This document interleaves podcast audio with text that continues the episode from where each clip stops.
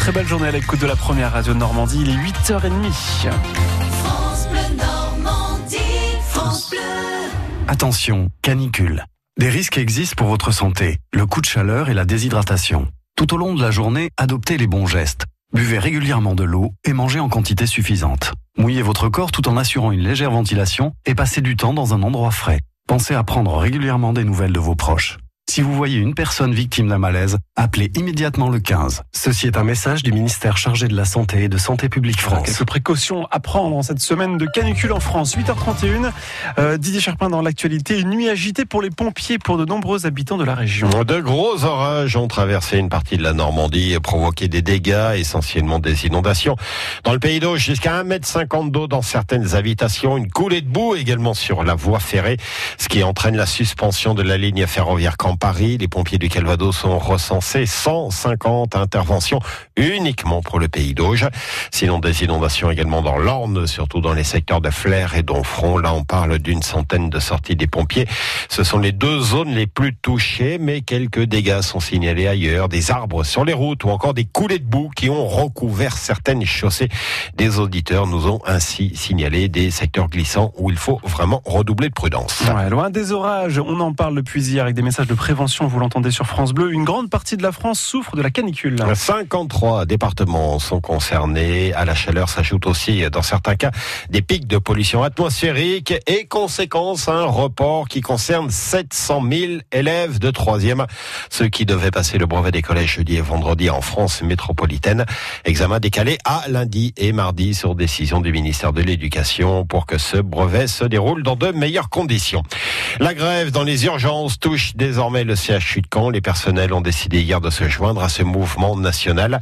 Ils dénoncent euh, un manque de personnel soignant et les conséquences qui en découlent sur leurs conditions de travail, mais aussi pour euh, les patients contraints dans certains cas à de longues heures d'attente avant d'être soignés. On passe en football, Didier, avec la reprise de l'entraînement hier soir, hier pour le Stade Malherbe. Et 17h30, c'était encore dans la journée. C'est vrai, 23 joueurs présents pour lancer la première semaine de préparation en vue de la reprise de la Ligue 2. Il y avait des visages connus, le gardien Brice Samba, le défenseur Alexander Djeko, l'attaquant Enzo Crivelli. Et puis il y avait également la première recrue, Anthony Gonçalves, 33 ans, ancien milieu de terrain de Strasbourg. En venant à Caen, il souhaite, dit-il, donner un nouveau tournant à sa carrière. Caen est un club de Ligue 1 mais qui est en Ligue 2. C'est juste la division qui est pas en adéquation avec euh, avec euh, avec le club. Donc on, on va essayer de gommer cette euh, anomalie et puis de, comme je dis, voilà, de de faire la meilleure saison possible et on aura ce qu'on mérite à la fin. C'est une belle marque de confiance pour un joueur de 33 ans. euh, Non, mais ça c'est en France. Ouais. C'est en France qu'on a du mal à à comprendre qu'on peut encore avoir les crocs à 33 ans. J'ai 33 ans, mais j'ai la dalle. Euh, le jour où j'aurais pu justement cette, cette, en- cette envie d'avoir, d'avoir faim sur un terrain, et euh, je pense qu'il sera temps de raccrocher. Je pense que j'ai fait sur la dernière saison euh, des choses intéressantes où, euh, où il n'y avait pas d'âge. Si j'avais pas été performant, je pense pas que j'aurais joué les derniers mois. Donc voilà, si tu es performant, c'est pas une question d'âge. Anthony Gonzalves, désormais avec le maillot rouge et bleu au micro France Bleu, il s'y habituera d'Olivier Duc. Le quintet du jour, c'est à Vincennes, sélection d'Hervé Fortin, le 2, euh, le 12, euh, le 13, le 14, le 8, le 10 et le 7. Des parents lancent un appel à la générosité des internautes. Ils ont besoin d'aide pour euh, financer un véhicule adapté au fauteuil roulant de leurs deux enfants, un garçon et une fille, atteints du syndrome de Hurler. La famille habite à Bretteville-le-Rabais, dans le Calvados, et elle peine à faire les trajets jusqu'à Caen. Notre reporter Clémentine Sabrier les a rencontrés. Le monospace n'est plus suffisant pour les transporter, alors Marie-Antoinette et son mari ont décidé de lancer une cagnotte pour financer un véhicule adapté sur les conseils de leur entourage. C'est dommage de pas euh, demander. Alors c'est difficile pour nous. On a notre euh, notre fierté. C'est vrai qu'on n'ose pas euh, demander. On a sauté le pas et maintenant, eh bien, advienne euh, ce qui adviendra. Et ça coûte cher, il faut compter 35 000 euros pour un véhicule neuf, plus 6 000 euros pour la rampe d'accès. Bah, sans la cagnotte, c'est simple. on peut pas avoir le véhicule. Si on n'atteint pas le but demandé, sollicité, malheureusement, euh, on sait pas trop euh, comment on va faire. Pourtant, ce véhicule va vite devenir indispensable. Il y a trois mois, Mathieu, 10 ans, a subi une lourde opération du dos qui n'a pas fonctionné.